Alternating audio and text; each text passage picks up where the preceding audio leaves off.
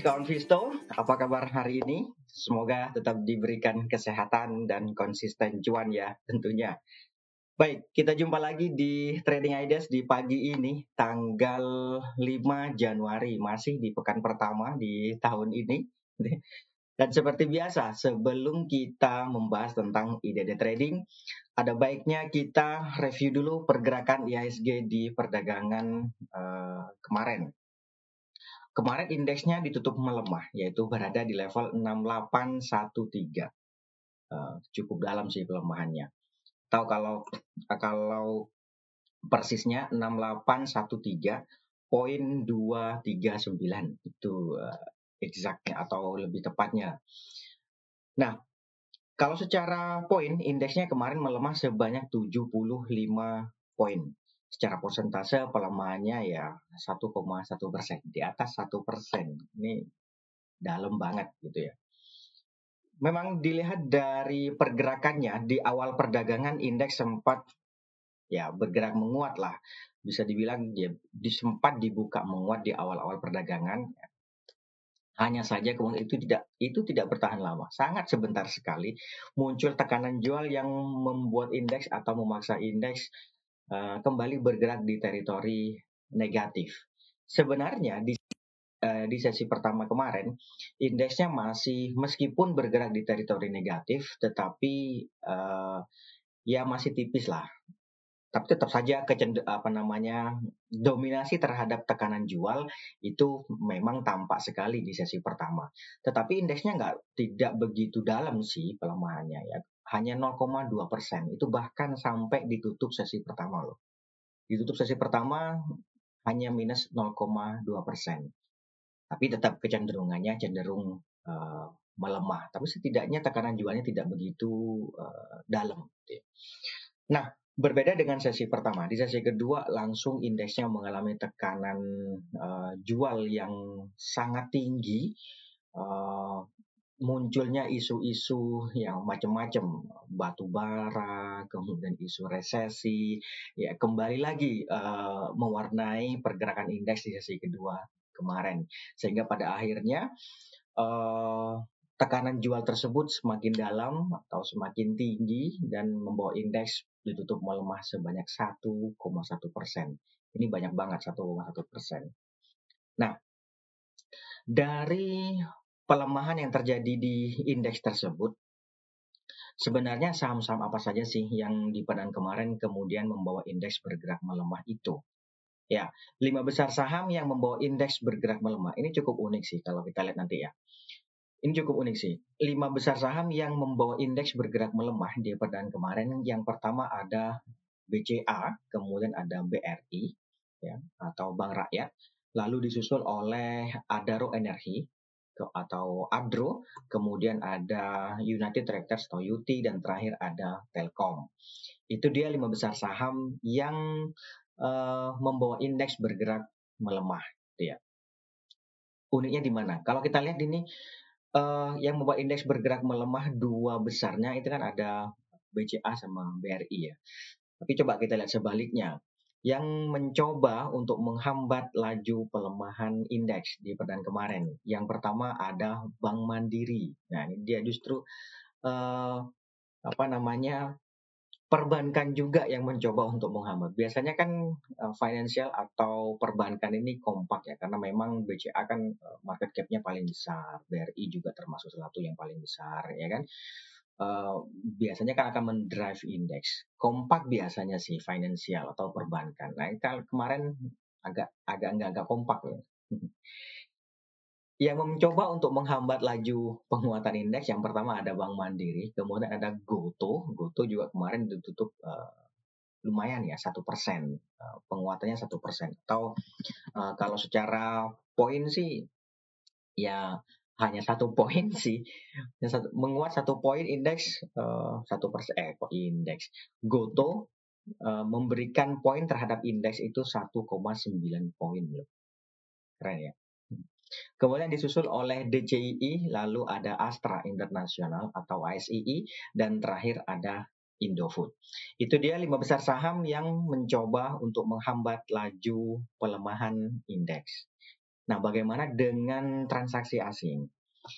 Ya, di perdagangan kemarin asing sendiri mencatatkan net sell secara keseluruhan yaitu sebanyak 437 bio. Ini net sell secara keseluruhan 437 bio. Iya banyak sih, tapi nggak gitu banyak banget gitu ya. Yang jelas banyak lah. Di bawah 500 itu masih banyak, di bawah 100 eh, 100 ya tipis gitu ya. Di bawah 100 tipis banget ya. Oke, kalau kita rinci, di perdagangan reguler sendiri aslinya mencatatkan net sell sebanyak 498 bio. Nah, ini banyak juga. Hanya saja memang di pasar non regulernya aslinya mencatatkan net buy sebanyak 60 bio sehingga kalau di total ya menjadi 437 bio net sell-nya. Tapi yang di perdagangan reguler net sell 498 itu baru kemarin net buy sedikit. Ya enggak. Net buy tipis baru kemarin net sell lagi banyak lagi gitu ya. Gak apa-apa.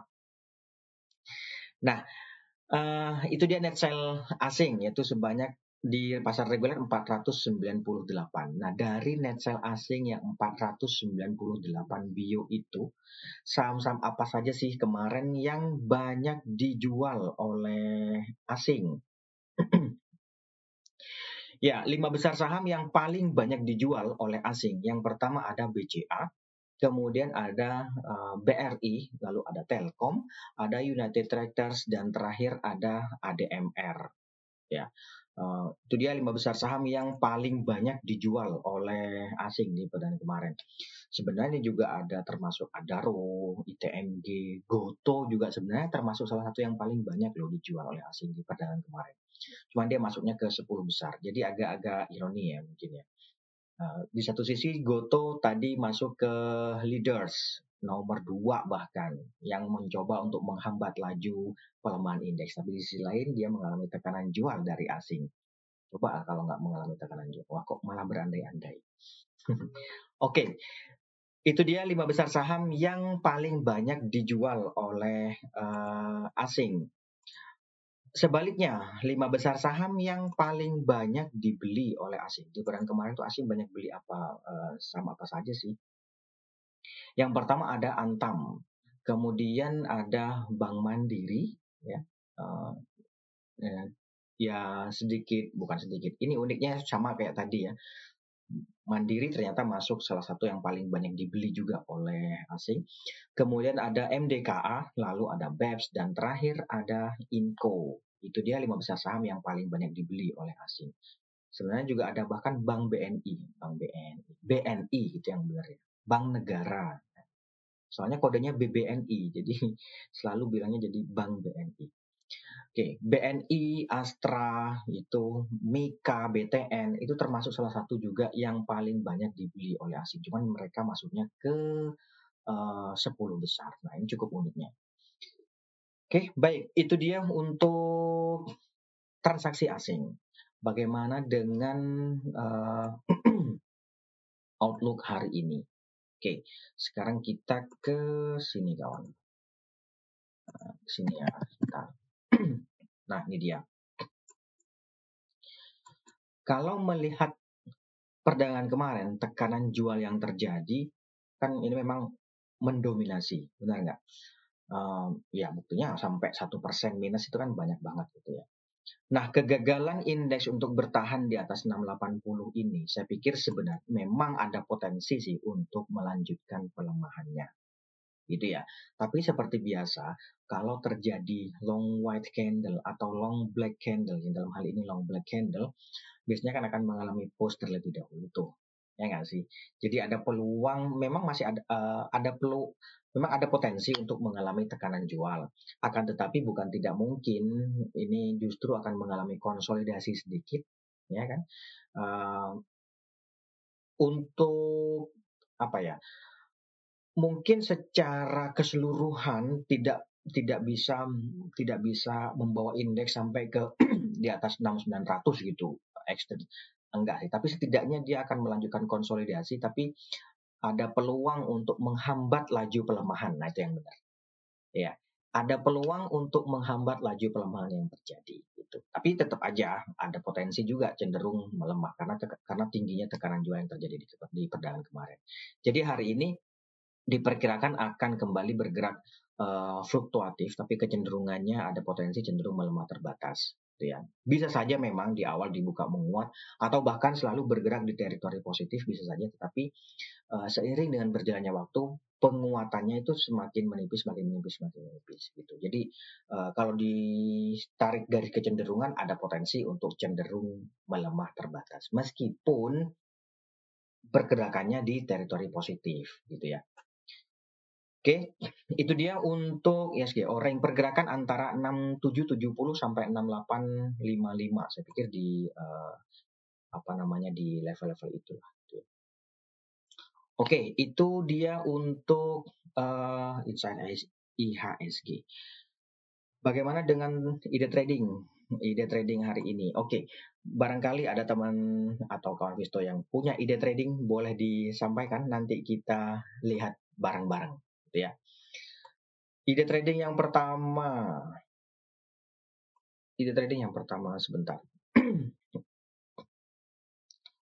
Ada hmm, Saratoga. Saratoga, SRTG. Oke, ini SRTG lagi ya. Uh, sebentar. SRTG. Nah, kalau melihat pergerakan harga di perdagangan kemarin, ya kan, ini kan melanjutkan penguatan yang terjadi sehari uh, sebelumnya, benar nggak? Dan kemampuan harga untuk bergerak di atas 2530 saya pikir memberikan peluang untuk berlanjut. Jadi ini boleh saja sih spekulatif buy. Ini bisa saja spekulatif buy 2530 sampai 2550 di level-level itu boleh ya. Nanti target take profitnya di berapa? Kalau dapat harga di 2530 saya pikir 2610 cukup sih, cukup nggak? 2610. Atau dapat harga di 2550 deh, 2610 cukup nggak? Kalau nggak cukup, 2610 tuh di sini kawan. Uji EMA 50 nih. Atau di atasnya ya 2650. Memang ini cukup uh, ideal sih untuk take profit di 2650. Saya pikir kalau di sini uh, cukup lah ya. Yang jelas untung lah gitu. Nah, stop lossnya nanti kalau harga uh, di bawah 2500 atau ya sekalian di bawah 2450 di sini nih. Gitu. 2450 di sini nih. Saya kasih garis deh. Nih, ya di sini deh. Di 2450. Oke, itu untuk uh, eh, SRTG menarik nih. Kalau melihat ini nih, ini stokastiknya uh, bullish crossover juga mulai bergerak meninggalkan oversold area. Terus RSI-nya juga demikian. RSI-nya juga uh, apa mulai juga keluar dari oversold area juga. Gitu. Satu-satunya yang menghambat saya pikir tekanan jual yang terjadi di akhir perdagangan kemarin.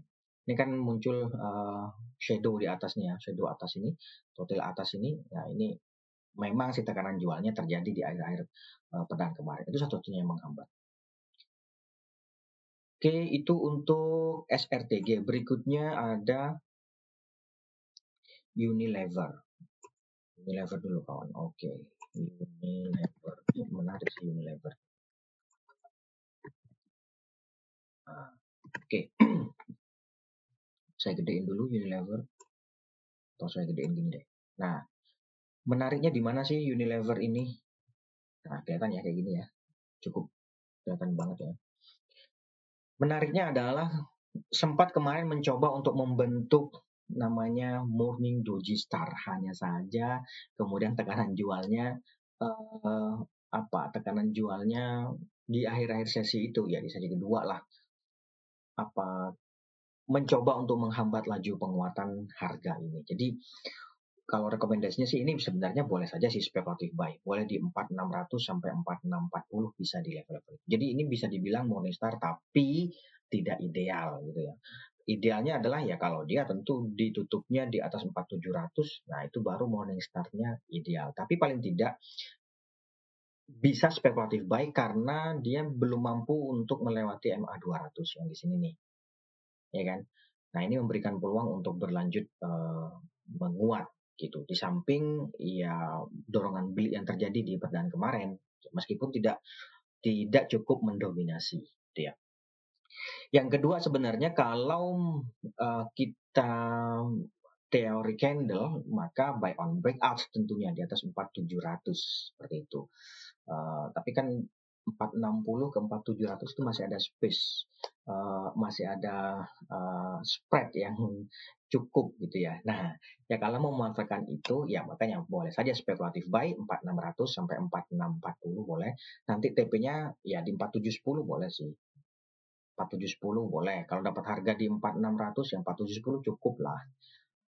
Tahu mau lebih lagi, saya belum cukup, gimana dong? Nah kalau belum cukup, 4800 uh, saya pikir sih sudah uh, ini ya, sudah cukup sih harusnya kalau di 4800. 4710, 4800 ya bolehlah dipertimbangkan di level-level itu, gitu ya. Nanti stop lossnya kalau ternyata harga melemah sampai di bawah 4550, boleh dipertimbangkan untuk uh, amankan modal terlebih dahulu. Oke, itu dia untuk Unilever kawan. Oh ya, sekalian nih, kalau melihat stokastik yang bullish crossover juga, ini ya, di sini nih, di wilayah oversold, saya pikir memang masih ada peluang sih untuk berlanjut uh, menguat. Oke, itu untuk Unilever kawan. Kemudian berikutnya ada lagi ESA. ESA. Esa.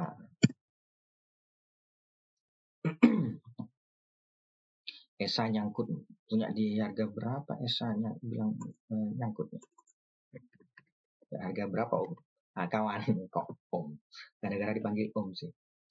Oke, kalau punya harga di 925, 905 belum bisa dibilang nyangkut. Kalau nyangkut itu punya harga di 1100 sekarang 905 nah itu baru nyangkut. Kalau punya harga 925, sekarang harga 905, mungkin nggak nyangkut ya. Apa ya? Uh, uh, taulah bahasanya apalah. Cari sendiri ya nanti kawan. Oke, kalau ESA ini sebenarnya masih kan ini pergerakannya sideways nih, ya kan? Jadi belum juga dibilang bisa uh, stop loss. Jadi kan tadi posisinya kan sudah punya, cuman mungkin punyanya di atas. Saya nggak tahu. Asumsi saya dia buy on uh, asumsi saya kawan ini buy on breakout di atas 925 katakanlah di 930 atau 935 uh, gitu ya. Nah sayangnya kan itu nggak bertahan di atas itu. Kemudian muncul tekanan jual, tapi sampai dengan saat ini dia masih mencoba nih untuk bertahan di atas 900 ini. Jadi kalau menurut saya kalau punya harga di 930 ya stop lossnya di bawah 900 ini di bawah garis yang merah ini kawan. Di bawah ini, ini kan 900 nih. Boleh sih dipertimbangkan amankan modal terlebih dahulu. Nanti ikutan lagi. Atau kalau belum punya, barangkali uh, ini lihat hari ini apakah dia mampu bertahan di 900. Kalau mampu bertahan di 900, ya boleh uh, spekulatif buy di 900. Nanti take profitnya nggak usah banyak-banyak, 925. Saya pikir sudah cukup sih harusnya. 925 yang di sini nih kawan, main pendek aja dulu. Kemarin yang dapat harga di 900 boleh sih 925 uh, apa namanya take profit dulu. 2,7 persen, 2,3 persen bersih. Itu cukup. Saya sih cukup. Jelas untung lah gitu ya. Dapat harga 940 di sini uh, atau 935 kemarin satu hari sebelumnya. Saya nggak tahu sih kapan nyangkutnya. Apakah kemarin beli terus nyangkut? Sebenarnya di sini uh, sempat naik sih 9 berapa? 60 cuma mungkin uh, lagi tinggal ke toilet terus uh, turun lagi gitu mungkin ya. Atau uh, gimana? Yang jelas gini kalau misalnya nyangkutnya di harga 925 di atas 925 930 935 misalnya mas sampai dengan saat ini sih ya masih mencoba bertahan di atas 900 ini. Stop loss nanti di bawah 900 tapi kalau uh, nyangkutnya di bawah 1050 di atas ini Hmm, cukup menarik sih. Kok bisa gitu ya? Mungkin lupa TP. Oke, itu untuk uh, ESA. Yang jelas ini masih masih ada peluang sih. Coba kita lihat ya. Tuh. Ini kalau weekly-nya ini masih mencoba untuk bertahan di atas ini EMA 50. Gitu ya. Ya ya, ya tadilah kalau saran saya sih mending kalau di bawah 900 ya udah kita amankan modal dulu. Nanti ikutan lagi, nggak usah nggak usah terus, aduh rugi dong. Kita lanjut lagi, ada Pegas. Pegas. Pegas nyangkut juga. ya, Nih, Pegas ini cukup menarik sih sebenarnya kalau melihat pergerakannya. Kemarin memang ditutupnya melemah uh, dalam banget, ya kan? Cuma seperti biasa, kalau terjadi pelemahan atau long black candle, ini kan long black candle, biasanya kan akan terjadi pause. Contoh saya geser ya, mudah-mudahan kelihatan. Saya gedein dulu. Saya gedein gini deh. Nah, nih, contoh yang di sini dia long black candle, dia terus besoknya menguat atau pause. Kemudian ini juga nih, ya kan? Ini long black candle, besoknya dia pause. Bahkan sempat bergerak menguat nih. Jadi tinggal dipantengin aja. Kalau misalnya kemarin masuk di harga 16 berapa? 1650 atau 1680. 1680 lah katakanlah kemarin. 1680 kan kalau jual di 1720 untung kan? Untung nggak? Cukup nggak gitu maksudnya? Coba ya kita hitung ya. Dapat harga di 1680 katakanlah. 2,3 persen, 1,9 persen. Saya sih cukup. Masalahnya ada yang belum cukup. Ya nggak apa-apa kalau belum cukup. Naikin lagi 1750. Maksud saya, biasanya kan post itu dia akan membawa naik. Ya ada peluang sih 1700 sampai 1720-an lah gitu ya. Nah, Uh, bagi kemarin yang 16 1680 masuk kan sebenarnya ada pelu, ada peluang eh, TP sebenarnya gitu ya. Bagi yang belum punya ya lihat aja hari ini. Kalau dia misalnya lagi open gap bawa open gap nih. Open gap katakanlah dibuka di 1640 misalnya. Nah, kalau bergerak naik sampai di atas 1660 ikutan. Nanti jualnya ya nggak usah jauh-jauh juga. 17 cukup seharusnya nggak usah jauh-jauh sampai 1720 ya nggak 1680 17 1720 nah itulah pokoknya main-main di level-level itu oke itu untuk Pegas kawan berikutnya kita lagi ada MDKA MDKA Nah, MDKA ini kurang lebih sama. Ini cukup uh, menarik juga. Sebentar. MDKA. MDKA ini cukup menarik juga. Memang sebelumnya kan terjadi long white candle nih. Kemudian kemarin dia post. Kan doji. Munculnya doji. Nah, ini bisa dibilang doji lah gitu ya. Meskipun sebenarnya nggak juga. Tuh, ya kan. Uh, kalau ke atas dikit, ini dibilangnya spinning top. Gitu. Kalau ke, kalau ke atas dikit. Tapi ini masih oke okay sih menurut saya. Masih masih boleh lah ini trading buy pun boleh. Nah ini targetnya 4450. Lumayan ya, 4450 di sini kawan. Kemarin sih harusnya 4420 paling dekat nih di sini 4430 kemudian di atasnya ada 4450 sini kawan. Melihat golden cross yang terjadi di MACD ini saya pikir sih masih ada peluang untuk uh, berlanjut menguat. Ini memang uh, uh, apa akan ter, akan sedikit terhambat karena dia mesti valid bukan mesti valid mesti confirm melewati uh, MA 200 yang ada di sini nih tapi masih ada peluang gitu oke okay? mudah-mudahan bisa dipahami. Eh, jadi hari ini sih memang hari jadi gini, kemarin kan post nih, hari ini bisa saja post juga bahkan lebih rendah mungkin di 4300-an. Nah gitu. Bagi yang baru mau masuk uh, mending tunggu aja hari ini. Misalnya hari ini dia ditutup ditutup melemah katakanlah di berapa? 4300 misalnya. Nah, besok besok kalau harganya naik di atas 4330 ikutan gitu. Atau misalnya hari ini naik di atas 4340 boleh ya ikutan juga. TP-nya di 4450 atau 4420, 4450 di level-level itu boleh kawan. Oke, itu ya untuk MDKA. Kemudian kita lanjut lagi. Setelah MDKA, sebentar. BBKP. BBKP. Kita coba lihat BBKP dulu. Sebentar. Nah, BBKP. setelah mengalami long white candle nih BBKP ya. Ini ini ini kalau uh, teman-teman terapin long white candle kayak gini nih, saya pikir uh, menarik sih. Jadi gini, ini kan long white candle nih, kemudian besoknya pause atau brace gitu ya. Nggak usah masuk dulu gitu kan ya. Nah besoknya ini dia kan uh, di atas berapa? Uh, 116, 116. Kemudian resistnya ada di sini 120. Ya nggak ada salahnya sih uh, apa namanya TP di 120. Jadi misalnya hari ini dia kembali naik di atas 116, saya pikir boleh sih ikutan spekulatif buy. TP-nya ya paling dekat 120. Kemarin sih uji ya 119 kemarin ya. 120 di atasnya ada 124. Boleh dipertimbangkan untuk take profit di level-level itu. Nanti stop loss-nya kalau ternyata harga di bawah 110 atau sekalian di bawah ini nih, ini berapa nih? 108. Jadi supportnya ada di 110, uh, kemudian 108 gitu. Ya, di bawah itu boleh sih dipertimbangkan untuk amankan modal terlebih dahulu. Kita cari yang lain nanti. Gitu ya.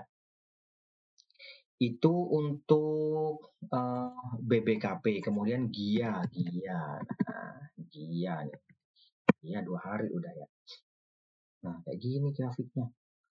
Ini kan masih ini nih, masih apa namanya? Uh, ini grafiknya karena ini ngaco nanti coba diperbaiki dulu grafiknya tapi yang jelas ini kan selalu di uh, sini ya atau karena suspend kan baru dibuka kemarin-kemarin kan Nah, tekanan jualnya sih masih relatif mendominasi. Jadi menurut saya, kalaupun tertarik dengan Gia, mending buy on breakout di atas 200 lah setidaknya. Atau di atas, ya confirmnya sih di atas 222. Tuh, 222 menurut saya untuk sementara ya bolehlah cari yang lain dulu. Tapi kalau memang saya uh, ngebet nih sama Gia nih, saya nggak mau main yang lain deh, main Gia dulu. Nah, kalau memang mau main Gia dulu, ya itu tadi setidaknya di atas 190 deh kalau maksa. 194. Di atas 194 jual 200 cukup nggak? Gitu. Oke, itu untuk uh, Gia kawan menurut saya sih ini Gia belum menarik sih. Tapi kalau mau masukkan fluktuasi jangka pendek boleh aja sih. Terakhir BNGA untuk long term oke okay nggak? Boys. Long term saya pikir boleh sih, cuman pasnya um, kok ada cumannya. Biasanya kan kalau ada tapi yang di depan-depan itu kan omong kosong gitu katanya. Jadi gini, trennya sih ini kan tren naik. BNGA. Long term asumsi saya adalah uh, satu tahun sampai tiga tahun bahkan lima tahun ya untuk long term. Asumsi saya. Kalau beda asumsi ya ya mohon maaf karena kita nggak tahu nih long term itu berapa tahun gitu ya. Nah asumsi saya di atas satu tahun lah, satu tahun tiga tahun ya kayak gitu. Kalau melihat uh, tren ini ini bisa dibilang major major trend ya karena ini terjadi dari 2020 sampai sekarang itu kan uptrend meskipun kalau melihat uh, apa super apa ya namanya ya uh, super trend tapi bukan bukan bukan ini ya bukan bukan uh, indikator. Ya pokoknya itulah.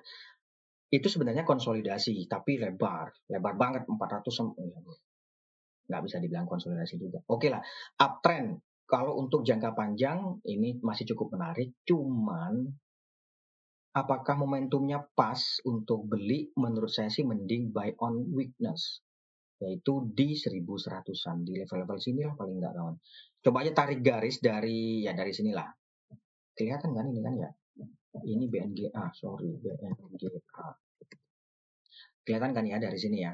Ini silakan tarik garis sini. Nah, uh, idealnya tentu ini kan semua nih ada potensi untuk uji untuk melemah terlebih dahulu. Baik itu stokastik ini weekly loh ya.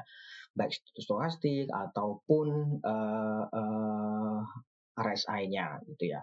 Jadi menurut saya sih kalau tertarik dengan BNGA untuk long term mending tunggu aja di level-level sini. 1100-an lah di level-level sini lah pokoknya. Gitu ya Baik, saya pikir itu dulu Visto untuk hari ini. Terima kasih atas kehadiran dan partisipasinya. Kita jumpa lagi besok. Tetap jaga kesehatan dan mohon maaf jika ada salah kata. Sekali lagi terima kasih dan selamat pagi. Salam investasiku for better tomorrow. Investasiku for better tomorrow.